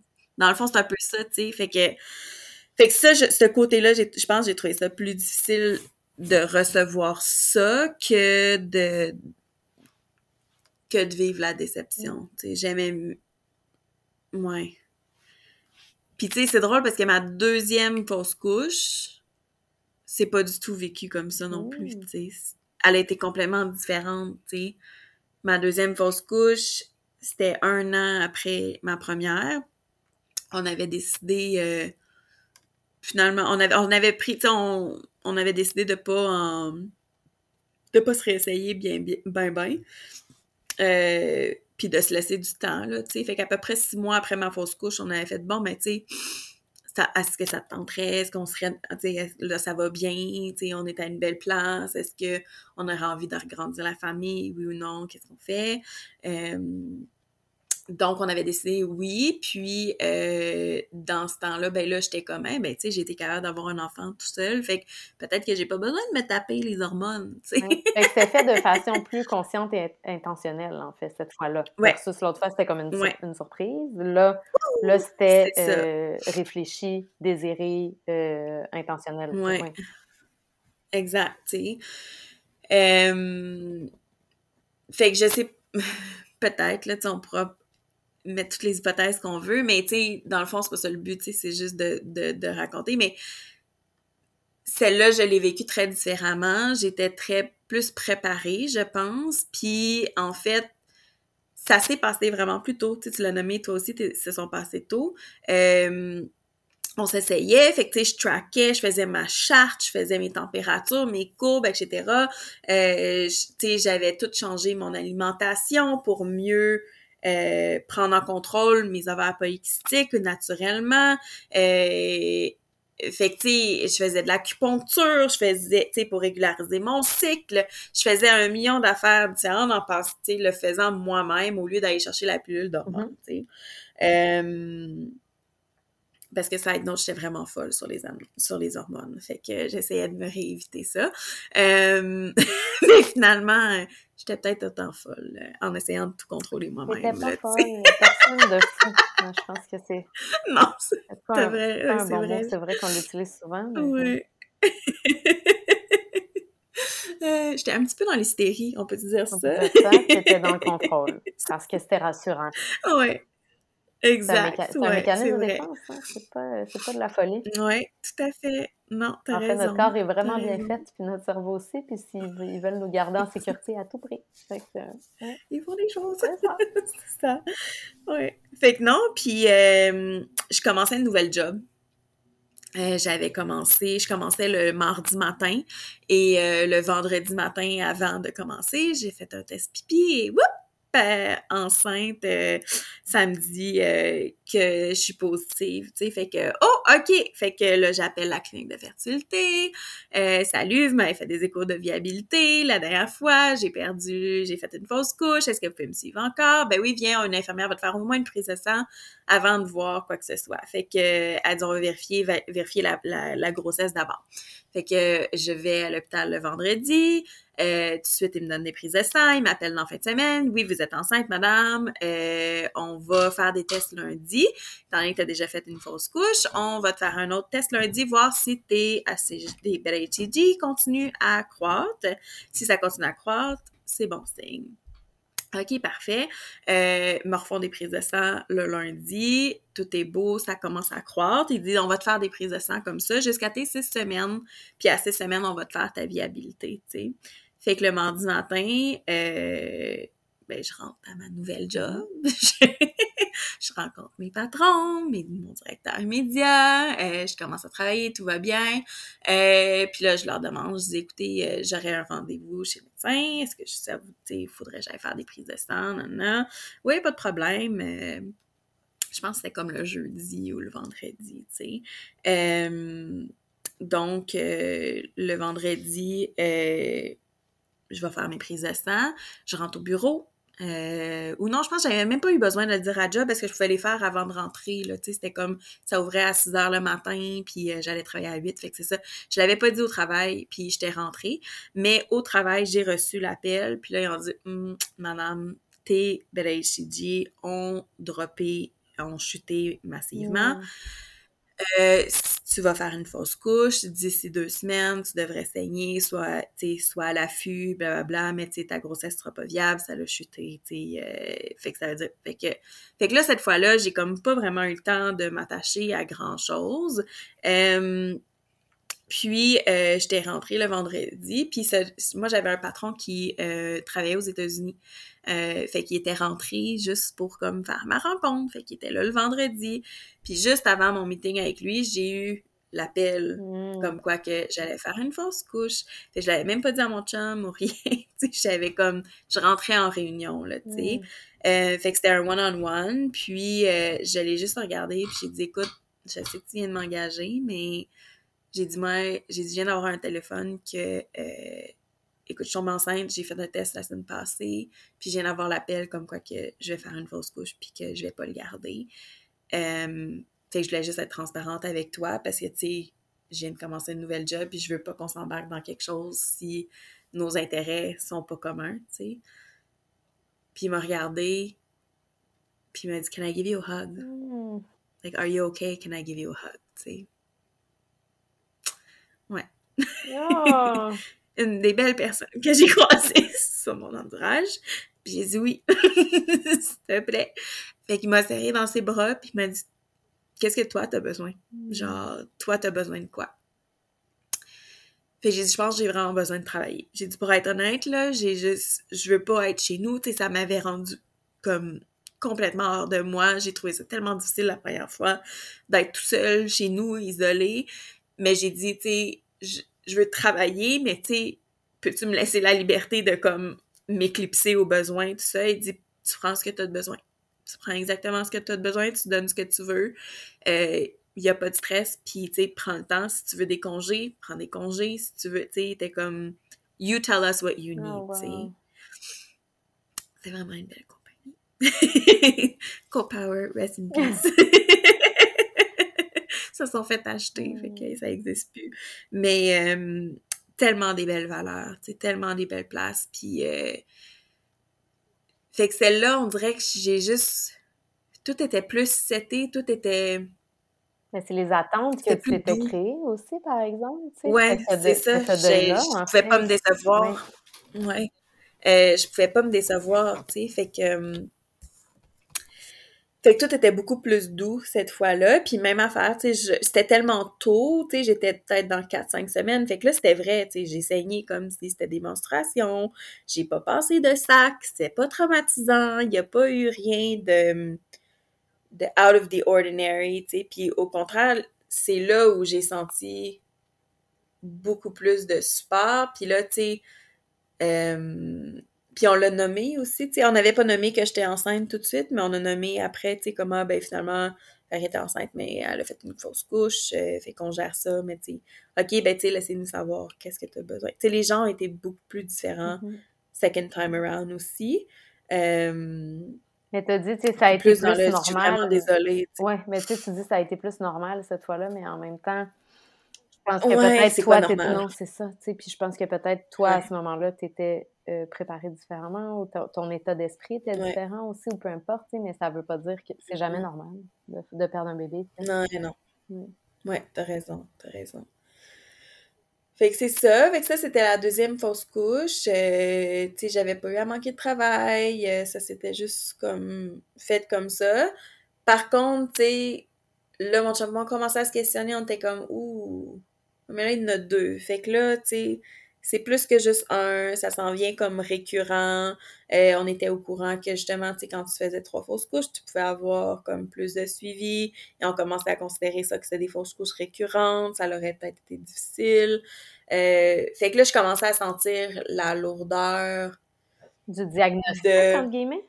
Du diagnostic, oui. C'est ça, la lourdeur du diagnostic qui pourrait arriver, mais aussi euh, la lourdeur de m'essayer par moi-même, de pas euh, être soutenue, euh, de me dire, ben, tu sais, peut-être que si j'allais chercher la pilule à hormones, ça retaperait mon corps, puis boum, ça fonctionnerait, tu sais. Fait que on avait communiqué avec la clinique à fertilité, puis on avait dit, on peut-tu se réessayer? Puis moi, j'avais, tu sais, en médecine, outillez-vous, là, tu sais, moi, j'étais vraiment très informée sur comment le cycle mm-hmm. fonctionne. Euh, oui, mais parce que c'est pas des informations qui donnent, fait que, tu sais, on a, pour, pour être dans notre pouvoir nous-mêmes, on n'a pas le choix d'aller s'éduquer nous-mêmes, c'est de reprendre cet espace-là qui nous appartient, en fait, tu sais. Fait que, ouais. Ouais, ouais. Puis sauf que moi, comment je l'ai vécu, par exemple, c'est que je me suis mis trop une... en, en ayant ces informations-là, oui, je suis contente parce que I advocated for myself, mais ce que ça me créait aussi, c'est que je me suis mis une pression à la perfection mm. de pouvoir le faire moi-même, puis tout seul, puis de refuser la pilule et que c'était une c'était un failure si je prenais la mm. pilule. Fait que ça a été très difficile comme expérience de je pense que le deuil que j'ai vécu plus au niveau de la deuxième fausse couche, c'était à ce niveau-là. C'était plus une bataille interne de OK, là, faut que je give up sur le faire moi-même parce que ça s'en vient trop lourd pour toi à porter cette charge-là. Puis ça devient encore plus grosse déception quand tu le perds parce que tu te martèles puis tu tapes sa tête que ben t'avais sûrement pas eu bon aussi, t'as pas écouté, t'as pas fait ci, ou peut-être que tu sais, euh, t'as tu te pensais trop bonne, que tu pouvais le faire tout seul. Tu sais, fait qu'il y, plein, il y avait plein de... on est dur envers nous-mêmes, hein? Parce que t'aurais jamais dit ça à quelqu'un qui venait juste de faire une fausse couche. Jamais. Absolument jamais. à toi. Puis, tu sais, quand tu dis comme j'avais l'impression que c'était comme une failure, c'est un peu comme, euh, j'ai l'impression que c'est beaucoup présent, là, ça, dans la, ben là, je parle dans la maternité, là, mettons, dans la, pat, euh, mm-hmm. dans la mm-hmm. parentalité, mais tu sais, même quand les femmes accouchent, euh, par césarienne, comme si c'était pas un vrai accouchement. Ou comme... Dans le fond, là, l'important, c'est d'avoir un bébé en santé, avec nous. Ben, l'important. L'important, c'est de se respecter dans tout ça. Puis, qu'est-ce qu'on veut, c'est avoir un bébé en santé avec nous, peu importe la façon dont c'est arrivé, peu importe la façon dont on mm-hmm. l'a mis au monde, on l'a mis au monde quand même, on l'a conçu quand même, on l'a, tu sais, fait que de, de s'enlever ces, ces points de pression-là, en même temps, je sais pas si c'est nommé comme il faut, mais tu sais, je pense que c'est... Ben oui, je pense que oui, tu sais, mais même non, vas-y, vas-y.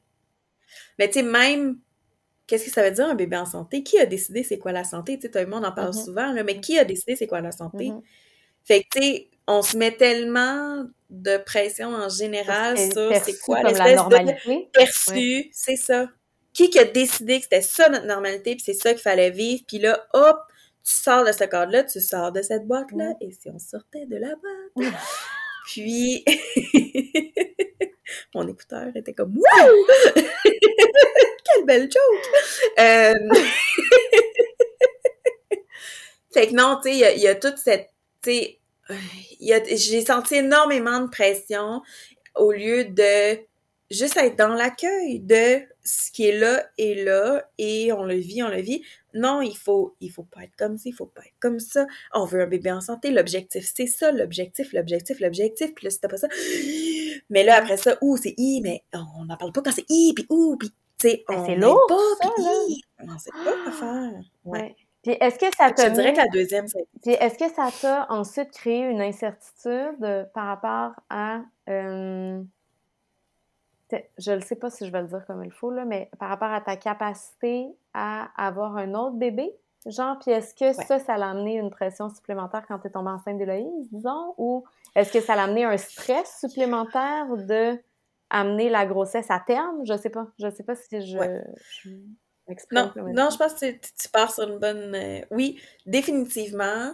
Euh, justement, tu sais, là, on avait commencé en fertilité, tu sais, puis euh, moi, j'avais déterminé que c'était encore, je vais rentrer dans le technique, vous irez lire, mais que c'était au niveau de ma phase lutéale que j'avais un problème. La phase lutéale, c'est après l'ovulation. Euh, tu as comme un taux euh, d'hormones qui est là, puis qui te supporte, puis qui dure un certain nombre de jours. Est-ce que c'est le moment où le bébé va s'accrocher, en fait, à l'intérieur? oui.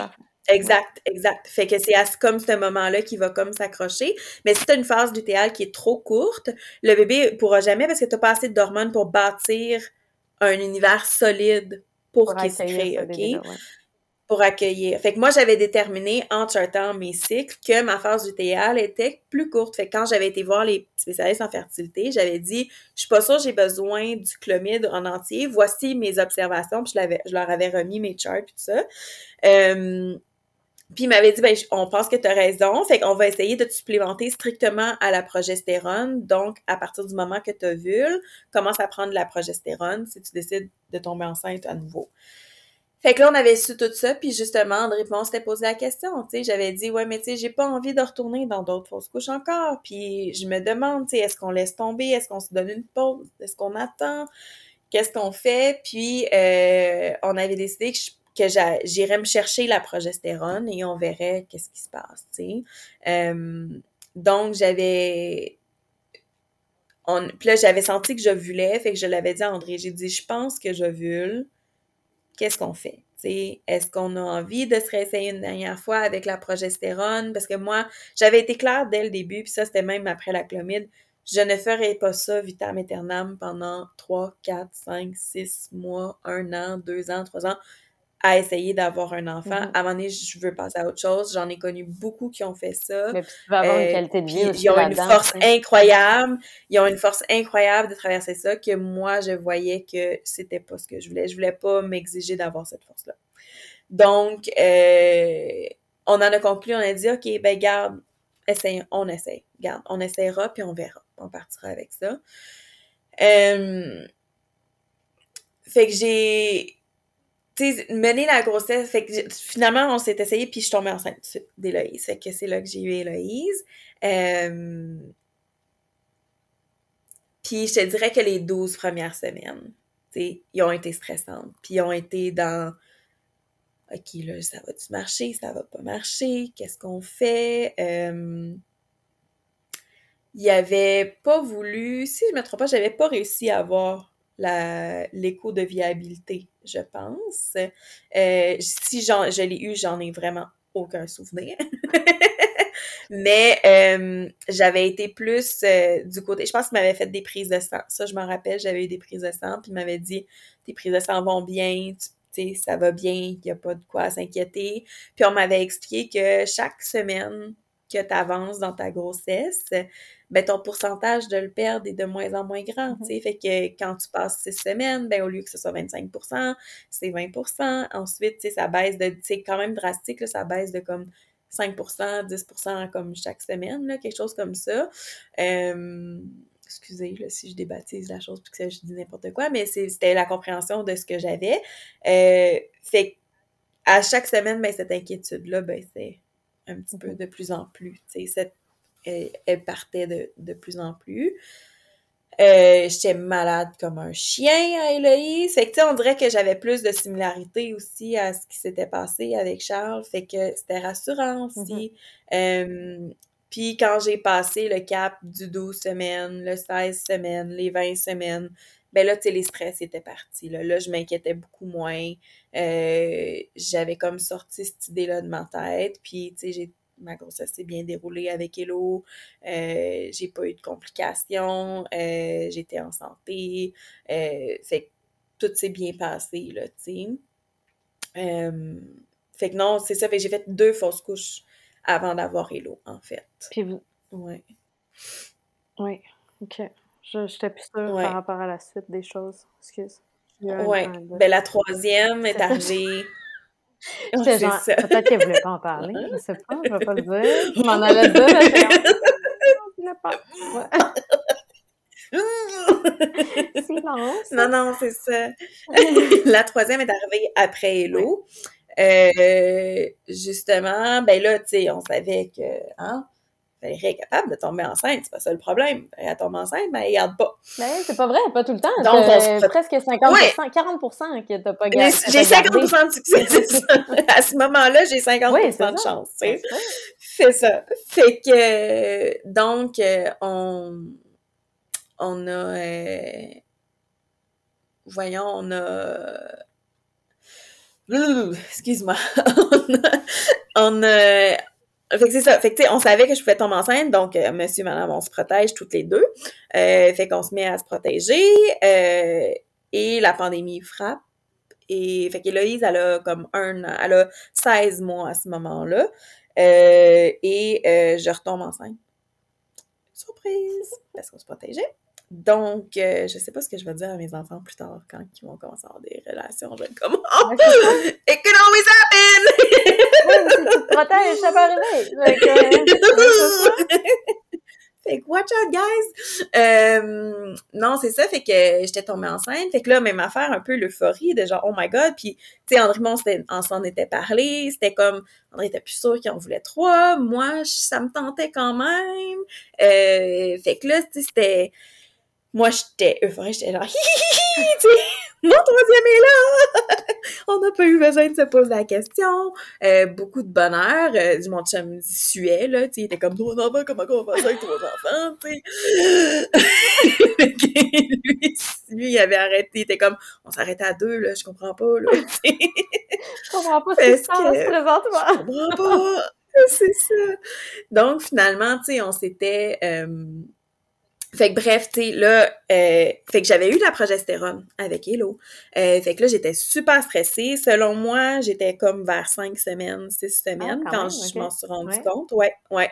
Euh, fait que là, j'ai appelé mon médecin de famille. parce que là, ça faisait comme deux ans que j'avais pas été suivie en fertilité. Fait que tu sais, ton dossier ferme un peu mm-hmm. comme c'est plus difficile de re-rentrer, tout ça. Fait que j'essaie d'appeler mon médecin de famille. Je dis, j'ai besoin de progestérone, je suis enceinte, j'ai besoin de progestérone, tu sais, qu'est-ce qu'on fait, nan, Fait qu'il dit, je te prescris, on va voir. Euh, mais ça devrait être correct, tu sais, stresse pas avec tout ça. Fait que j'ai réussi à avoir ma progestérone, mais j'étais stressée bien comme ben, C'est ça, ça devrait être correct. ben là, moi, moi c'est ça. Mes expériences passées me disent que ça sera peut-être pas correct. Où est ta boule magique? Oui, c'est ça. Donc, euh, fait que c'est ça. Fait que finalement, ben, je réussis à avoir de la progestérone. Fait que je prends ma progestérone. Je réussis à avoir euh, une écho.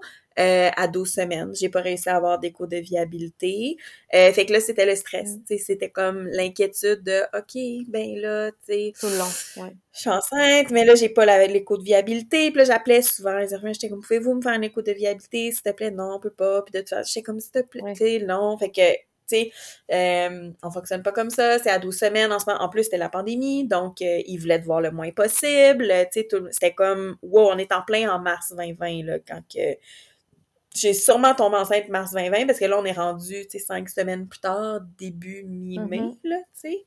Euh, fait que c'est ça, fait que pas capable. Puis là, tous mes symptômes enceinte comme à mes deux autres grossesses, mm. beaucoup de nausées, beaucoup de sensibilité, donc, les deux autres je, me sentais... ça s'était pas passé comme ça. Fait que là, clairement, t'as l'espoir qui monte encore plus. Ouais, ouais. fait que mon espoir montait. Ouais. Mon espoir montait graduellement, un petit peu, petit peu par petit peu. Euh, puis, euh, j'ai eu mon écho de 12 semaines. J'étais comme à 12 semaines et 3 jours, mettons. Euh, puis je me suis présentée toute seule. C'était t'avais pas le droit d'être accompagné en étant pandémie. Euh, tu sais, là, c'est ça, le monde, euh, tu avais le droit d'accoucher avec ton mari, mais pour tous tes rendez-vous, personne n'était là. Euh, je dis mari, là, désolé, là, mais partner. puis, donc, je me présente tout seul à mes rendez-vous. puis là, la technicienne, dans le fond, a fait mon écho. Puis en dans deux secondes, elle me dit OK, c'est parfait. Je vais aller chercher le médecin. Pas fait que là, tu l'énergie de temps, je le savais. Non. Puis, tu sais, j'en ai eu assez, là, des échos rendus là, là, tu sais. Euh, là, je savais, tu sais. Fait que j'ai fait OK. Fait que la médecin, en plus, c'était la médecin qui m'avait suivi à toutes les affaires. Fait mmh. qu'elle rentrait, puis comment, Valerie? Fait que, tu sais, elle était une perle, puis euh, elle a dit, écoute, j'ai dit, ah, je sais, j'ai dit bébé. J'ai dit, il n'y a pas de bébé. Elle a dit, non, elle dit, il y a un fœtus, il y a le bébé, mais elle dit, bébé, il n'y a pas de battement de cœur, on voit pas le cœur, on voit pas ni de battement, ni de cœur. Euh, donc, elle dit, ça sera pas une grossesse fiable. Hmm. Elle dit, ton fœtus continue à grandir, mais ça va être des, euh, des birth defects sévères. Euh, elle dit, on ne voit pas le cœur. Fait que, fait qu'est-ce que tu veux faire? T'sais? Fait que, ben, je peux t'appeler mon chum, tu sais? Temps plein.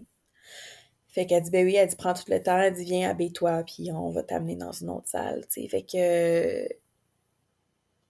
ça, a dû être terrible pendant la pandémie. Inhumain. C'est ça. L'absence de, soutien, il faut que tu passes au travers de. Puis, tu sais, toi, c'était une fausse couche. Il y en a que c'est euh, des cancers. Il y en a que c'est, tu sais, plein d'affaires, là. Mais genre, le fait de. Tu sais, les êtres humains, on est des êtres de connexion. Le fait de traverser ça tout seul, c'est complètement inhumain, comme tu dis, là. Tu sais, puis je suis consciente qu'ils ont géré ça le mieux qu'ils pouvaient à ce moment-là. C'est pas, pas de ça que je parle, là, mais le, côté humain, puis le. Concrètement, tu sais, comment ça s'est passé pour les gens. Ouais. Ouais. Fait que ça, je te dirais, là, c'est d'avoir à prendre le téléphone puis de dire à mon chum que j'avais perdu un tu sais, que le fœtus était pas viable, que ça serait jamais une grossesse pleine. Tu sais, lui, premièrement, sûrement, tu sais, j'ai ramassé le téléphone, je pense qu'il savait tout de suite mm. quand je l'ai appelé. Euh, fait que là, j'étais comme, on fait quoi? J'ai dit, tu sais, j'étais tellement stressée, j'étais comme, André, je vais plus jamais revivre ce que j'ai vécu, là, tu sais. J'ai dit de, de, de, refaire les médicaments, puis de, de passer ça. Tu sais, là, je suis à 12 semaines, je suis pas à 6, c'est pas juste un petit yoke qui va sortir. J'ai dit, tu sais, je sais pas quoi faire, mais tu sais, on... Euh, j'étais pas capable de décider parce qu'en même temps, j'étais comme, mais là, on veut-tu se réessayer? On veut pas? Tu sais, j'attends-tu le trois mois? On fait-tu le curtage? Tu sais? André a dit Valérie, il dit fais le curtage, là, fais ce qui est mieux pour toi, puis on gérera le reste après. Tu sais, comme une chose à la fois, pense à toi. Fait que euh, les infirmières sont revenues, tu sais. Euh, fait que là, je leur ai dit, j'ai dit, OK, je vais choisir le curtage. Elle a dit, parfait, fait remplir tous les formulaires. Là, tu sais, je dois conduire, je dois prendre la voiture, je dois aller à la maison, tu sais. Il y a personne, il n'est pas venu me porter à l'hôpital, là, tu sais. On s'attendait pas à avoir des mauvaises nouvelles. je te dirais que celle-là, ça a été euh, le plus difficile. Ça a été le ça, je me suis imaginé un enfant, je me suis imaginé un bébé, je me suis imaginé l'avoir dans mes bras, j'ai tout imaginé. Moi, dans cette question-là, c'était hors de question qu'il s'arrive de quoi, parce qu'à chaque semaine, ça évoluait. Mm-hmm. À chaque semaine, ça allait de mieux en mieux. Je l'avais gardé une semaine de plus. Mes chances sont faibles, une semaine de plus, une semaine de plus, tu sais. Fait que je me suis vraiment fait des attentes, tu sais. Puis, euh, j'avais du monde aussi dans mon entourage qui était enceinte en même temps que moi.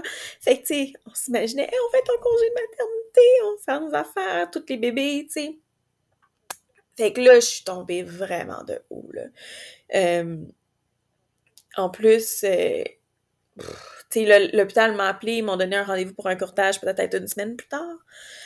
Euh, fait que, tu sais, une semaine plus tard, j'ai mon curtage. Mon curtage, c'est, là, c'est on est en pandémie, on est le mois de juin 2020 là, en passant, fait qu'on commence à déconfiner un petit peu, euh, mais on n'a pas commencé à avoir de monde beaucoup. Euh, c'était la première fois que j'appelle mes parents. Je dis, papa, peux-tu venir me chercher? André va rester avec les enfants. Papa, peux-tu venir me chercher? Euh, m'amener à l'hôpital. Il faut que j'aille un curtage, tu sais. Fait que mon père m'amène à l'hôpital. Et puis, tu sais, la semaine à vivre avec ton bébé à l'intérieur de toi quand tu le sais, que genre, c'est pas... Ça, ça doit être vraiment difficile aussi, là. Ouais. Quitter mon père aussi. Voir toute sa peine, toute sa douleur aussi. Il faut qu'il laisse sa fille à peur d'hôpital, puis il peut pas l'épauler, il peut pas être là, il peut pas lui tenir la main. Voir toute sa peine, puis toute sa douleur, là. Ça, c'était vraiment tough, là. Ça, là... Puis, tu sais, là, je me rappelle, euh, c'est sous c'est sous euh, pas sous anesthésie générale, là, ils donnent comme un laughing gas là, pour que tu perdes les. Puis t'es comme actif, mais moi j'ai passé out solide, je me rappelle de rien, tu je me rappelle d'être rentrée dans la table. Je me rappelle de pleurer beaucoup, tu sais, d'être en larmes beaucoup dans, dans la civière en rentrant dans la dans la dans la salle, tu sais, puis tout le monde le staff médical tout en masse, sais, ils veulent pas s'approcher. Euh, on est supposé être distancié le plus possible aussi encore.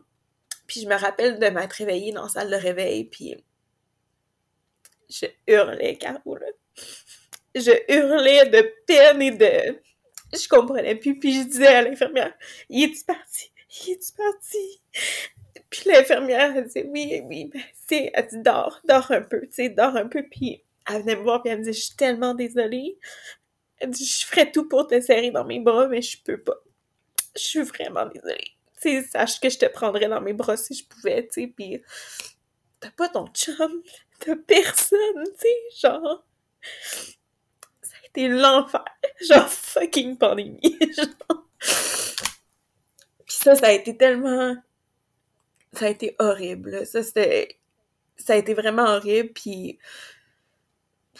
À un moment donné, tu te réveilles, puis tu donnes tes affaires, habille-toi, tu t'en vas chez vous, tu sais. Puis. Euh... Tu sais, je suis retournée chez nous, les enfants, là, j'en ai deux, tu sais. Charles, il avait compris. Tu sais, Charles, il savait que j'étais enceinte. Euh,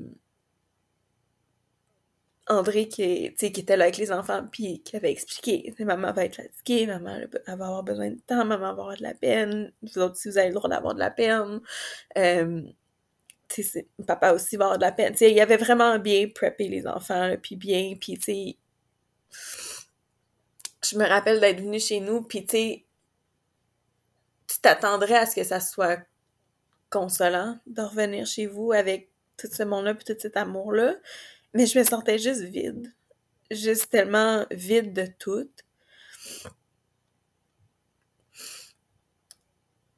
Puis ça a été... Ça a été lourd. C'était juste... Puis je me rappelle, le Charles est venu me serrer, tu sais. Maman, je t'aime, puis je suis désolée, je... Il a pleuré avec moi, tellement comme il comprenait, il était vraiment à l'âge, il là, il savait ça voulait dire quoi. Il avait eu sa sœur, là, il comprenait qu'il n'y avait pas de bébé, tu sais. puis je dirais que ça a été un... Cela, ça a été un gros deuil, parce que là, je le savais. Quand j'ai vécu ça, j'étais comme... Je pense pas que j'allais être capable. Dans la de revivre une autre grossesse, de revivre un autre, je vois. Mais de vivre avec tellement ce désir-là de vouloir connaître une autre personne parce que je l'avais tellement imaginé. Fait que j'avais tellement un fort désir de rencontrer cette une nouvelle personne, d'amener, je sentais un besoin d'amener une nouvelle personne parce que j'en avais imaginé une, tu sais. Puis, euh, je me souvenais que j'étais, j'étais vraiment fru, j'étais vraiment fâchée contre mon chum parce que lui, il avait des, lui, était comme, tu sais, Valérie, il dit, moi, déjà, il dit, le troisième, c'est une surprise. Il dit, mais à deux, moi, j'ai fini, tu sais. Puis, on allait en thérapie, tu sais, je, l'ai mentionné souvent dans nos anciens mais tu sais, on, a toujours consulté. Puis, dans les thérapies, je me souviens, je me fâchais, puis je criais, puis je disais, je peux pas croire que tu tu veux que je vive cette peine-là, tu sais, si on avait une autre, un autre, j'aurais pas cette peine-là de pas connaître un autre enfant, j'aurais pas cette peine-là puis ça me fâchait, là, puis je n'ai tellement fâché contre lui. Puis tu sais, là, ça, je sais que c'était le deuil, là, tu sais, qui était là. Maintenant, avec du recul, tu sais, mais j'ai vraiment vécu du lait, là, du pas beau, là, puis euh, tous les bébés qui ont été accouchés dans la saison où moi, j'étais supposée accoucher. J'étais supposée accoucher en même temps que la, autour de la même fête que Héloïse, que ma, que ma fille. J'ai tellement braillé là, dans cette année-là. j'ai tellement braillé à plusieurs reprises. Je dirais que celle-là, c'est le deuil qui me revient le plus souvent. Tu sais, comme quand je vois les, les choses passer sur le mois de la périnatalité, tu sais, des deuils périnatales, ça, je choke up, là. Tu sais, c'est vraiment c'est ce deuil-là qui a été le plus difficile. Tu sais, je, l'avais vraiment, je m'étais imaginée avec, avec un troisième enfant, tu sais, avec un, un, troisième enfant. Puis, fait que ça a été le deuil de perdre cet enfant-là. Je l'avais imaginé, mais de perdre aussi tout enfant futur. J'avais décidé, je veux des enfants avec mon chum. Si mon chum veut pas d'enfants, je vais pas le forcer. je vais pas, je vais pas y cacher. Puis c'est bien correct. Puis j'y en veux pas là, de ne pas en vouloir. Puis c'est correct. Mais ça a été un gros deuil à faire. Ça a été un énorme deuil. Puis je dirais, no joke. Là, on est deux ans plus tard. Là, on est en 2022. Là.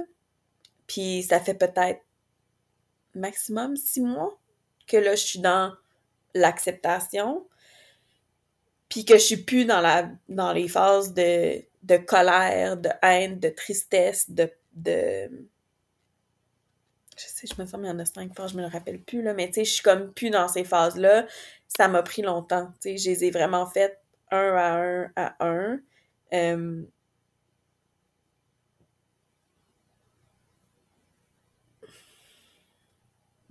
Mais je pense que, tu sais, c'est un deuil qu'on oublie, ça, mais tu sais, il y a les...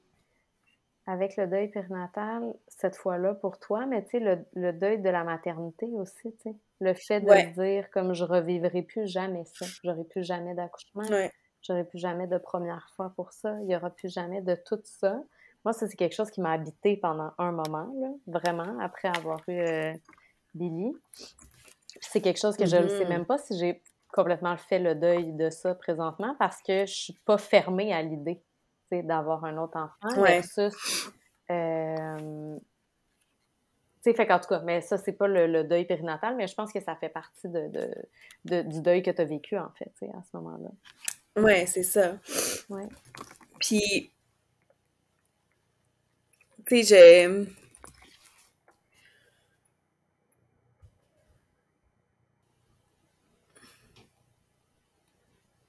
il y a tout le côté euh,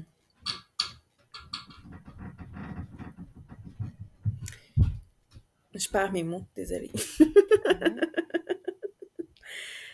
Mais c'est tout le côté de, de le gros deuil c'est fait parce que c'était vraiment de vivre dans la vie parce que j'ai envie de connaître la maternité différemment parce que je suis une, une maman complètement différente de ce ah que j'ai ah été dans le passé. C'est quelque chose qui est très, très présent pour moi, là, ça, oui.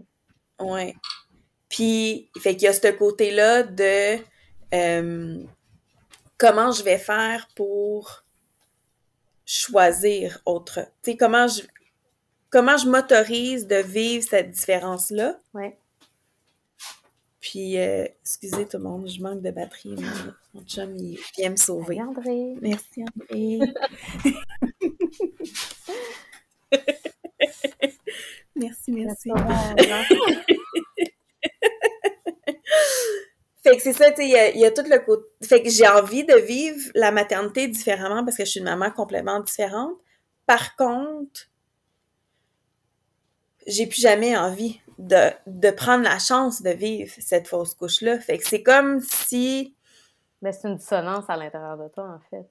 Oui, je me sens pas en contrôle de ma décision. Je sais pas si ça fait du sens. Je me sens pas, tu sais, souvent par le pouvoir, je me sens pas dans mon pouvoir. Parce que ce qui me force à prendre la décision, c'est la peur et la réticence envers ce que j'ai pas envie de vivre, mm-hmm. plutôt de ce que j'ai envie de vivre. Mais malheureusement, c'est ça qui m'a apporté la paix pour pouvoir pour passer à autre mm-hmm. chose. Parce que sinon, je, je sais pas sinon, tu sais, mais. Ouais. Puis j'ai, tu sais, ça me revient, là, tu sais, aussi comme. C'était toute la pandémie, tu sais, fait que je me rappelle, tu sais, on n'avait accès à aucun support après non plus. Tu sais, il me semble ça m'aurait fait tellement du bien de pouvoir m'asseoir autour d'une table, puis de juste voir mes amis, puis de juste voir ma famille, voir la famille à mon chum, de juste que les choses soient comme différentes et, qu'on reparte une espèce de normalité, tu sais, alors que, tu sais, des fois, je sais que comme à la première fausse couche, ben, tu sais, j'aurais pas voulu que tout le monde fasse comme oh, things are normal, puis on fait juste comme brush it under the rug, puis on fait un souper comme d'habitude, puis on n'a pas besoin d'en parler, puis on l'évite. Alors que là, maintenant que je fais pas ça, on dirait que c'est juste ça que je cravais. Mm-hmm. J'aurais voulu juste vivre un souper où est-ce que on peut s'asseoir autour d'une table puis vivre autre chose que d'être dans ma peine et dans mon mm-hmm. deuil. Oui, mais c'est pas, pas nécessairement parce que tu voulais le euh, swipe under the rug, mais c'est vraiment parce que sûrement c'était tellement, tellement présent parce qu'il y avait juste ça sur quoi focuser parce que c'était la pandémie, justement, tu sais, comme tu dis. Fait comme c'était face à toi-même tout le temps, tu sais. Ouais, ouais. Puis, tu sais, encore, tu sais, j'ai été super choyée. Tu sais, j'ai toujours. Ça m'a vraiment servi, tu sais, d'envie d'être, d'être vulnérable et transparente. Tu sais, même affaire, j'en ai parlé à ma boss. Mm-hmm. Tu sais, je, je lui avais dit, je suis enceinte, j'ai, sais, voici mon historique. Et tu sais, elle a été hyper validante, tu sais, hey, ça va-tu, comment tu te sens, t'es-tu inquiète, tu sais, comme, comment, tu sais, elle a walk le process avec moi, tu sais, mm-hmm. puis euh, je vais toujours me rappeler, tu sais, comme j'étais à l'hôpital euh, pour ma, mon écho, tu sais, euh, puis avant même que j'aille pu parler à mon chum, tu sais, elle m'appelait « Ça va-tu? Je veux des nouvelles, t'es-tu correct? Qu'est-ce qui se passe? » Tu sais, checking up, puis tu sais... Euh, puis je veux pas comparer, c'était pas ça le but de l'épisode, mais je, je peux pas croire qu'au Québec et partout dans le monde, qu'il y a quand même du monde qui vivent ça en silence, sans aucun support, sans... Mm-hmm. Moi, j'arrive pas à, le comprendre. plus souvent qu'on pense. Beaucoup plus souvent qu'on pense qu'on il faut qu'on opère dans notre journée puis on, on retourne comme si de rien n'était. C'est pas de rien. En fait, c'est là où je vais en venir. C'est que c'est pas rien. Puis ça peut pas être juste on retourne à la normale, on fait... Tu sais, j'arrive pas à comprendre mm-hmm. comment c'est ça qui est expected. Mm. Oui. Mais parce qu'on est très on est très mal à l'aise avec les émotions. On n'a pas appris quoi faire avec. Fait que de là, maintenir l'espace pour quelqu'un quand il vit une si grande peine, puis un si grand deuil, puis en maintenant, en même temps, l'espace pour notre inconfort à nous, pendant que ça, ça se joue devant nous, pour être capable mm-hmm. d'offrir le meilleur support possible à la personne qu'on aime comme société, en tout cas au Québec, je ne sais pas ailleurs, je l'ai dit ailleurs, mais on n'a pas vraiment été habitués comme ça culturellement. Là, non. c'est tout un apprentissage qu'on a à faire aussi, là, je pense. Puis je pense que c'est de là l'importance d'avoir des conversations comme ça, tu puis d'en parler de plus en plus, puis d'arrêter de mettre ça dans la part d'ombre, puis dans les shadows, puis dans les trucs tabous, tu sais, parce que ça prend encore plus d'espace quand c'est dans l'ombre que quand mm. Que quand c'est discuté, puis que quand c'est, euh, entre guillemets, normalisé. Je sais pas si on peut dire ça comme ça. Mais... Oui. Ouais. Non, ben merci. Je pense que ça conclut. merci d'avoir été si transparente et euh, vulnérable et euh, tout là, d'avoir été toute toi. Ben, ça me fait plaisir. J'espère vraiment que que ça va aider quelqu'un à quelque part à se sentir un peu moins seul là-dedans, puis à se sentir plus validé, puis moins tout seul. Oui, je suis sûre que oui. Puis n'hésitez pas à écrire à Valérie si, euh, ou à écrire en dessous de vidéo ou euh, peu importe euh, sur Instagram ou où vous le voyez. Si vous, vous avez envie de mm-hmm. partager ou si vous vous retrouvez dans l'histoire de Valérie ou les petits bribes d'histoire que moi aussi j'ai partagées. Oui. Le but, c'est vraiment de, d'ouvrir puis de maintenir l'espace pour ce type de discussion-là, en fait. Oui. Absolument. T'as bien dit. Merci, Val. Ben, merci, mon ami, d'avoir cultivé cet espace et de m'avoir laissé euh, partir avec cette idée-là. Mm. c'est. Euh, j'en suis honorée, en fait, d'avoir euh, que tu m'aies proposé ça. bon, ben, bonne semaine à tout le monde. Bonne semaine. Merci d'avoir été avec moi aujourd'hui. J'espère de tout cœur que l'épisode a vibré avec toi. Si c'est le cas, je t'invite à laisser un avis 5 étoiles ou un commentaire sur Apple Podcast ou Spotify. C'est vraiment le moyen le plus efficace de faire voyager le message puis de permettre à plus de gens de découvrir le podcast. Et si tu penses que ça pourrait aider ou supporter quelqu'un que tu connais, s'il te plaît, partage l'épisode. C'est tellement précieux de savoir qu'on n'est pas tout seul avec ce qu'on vit. Je te souhaite une merveilleuse journée puis je te dis à la semaine prochaine.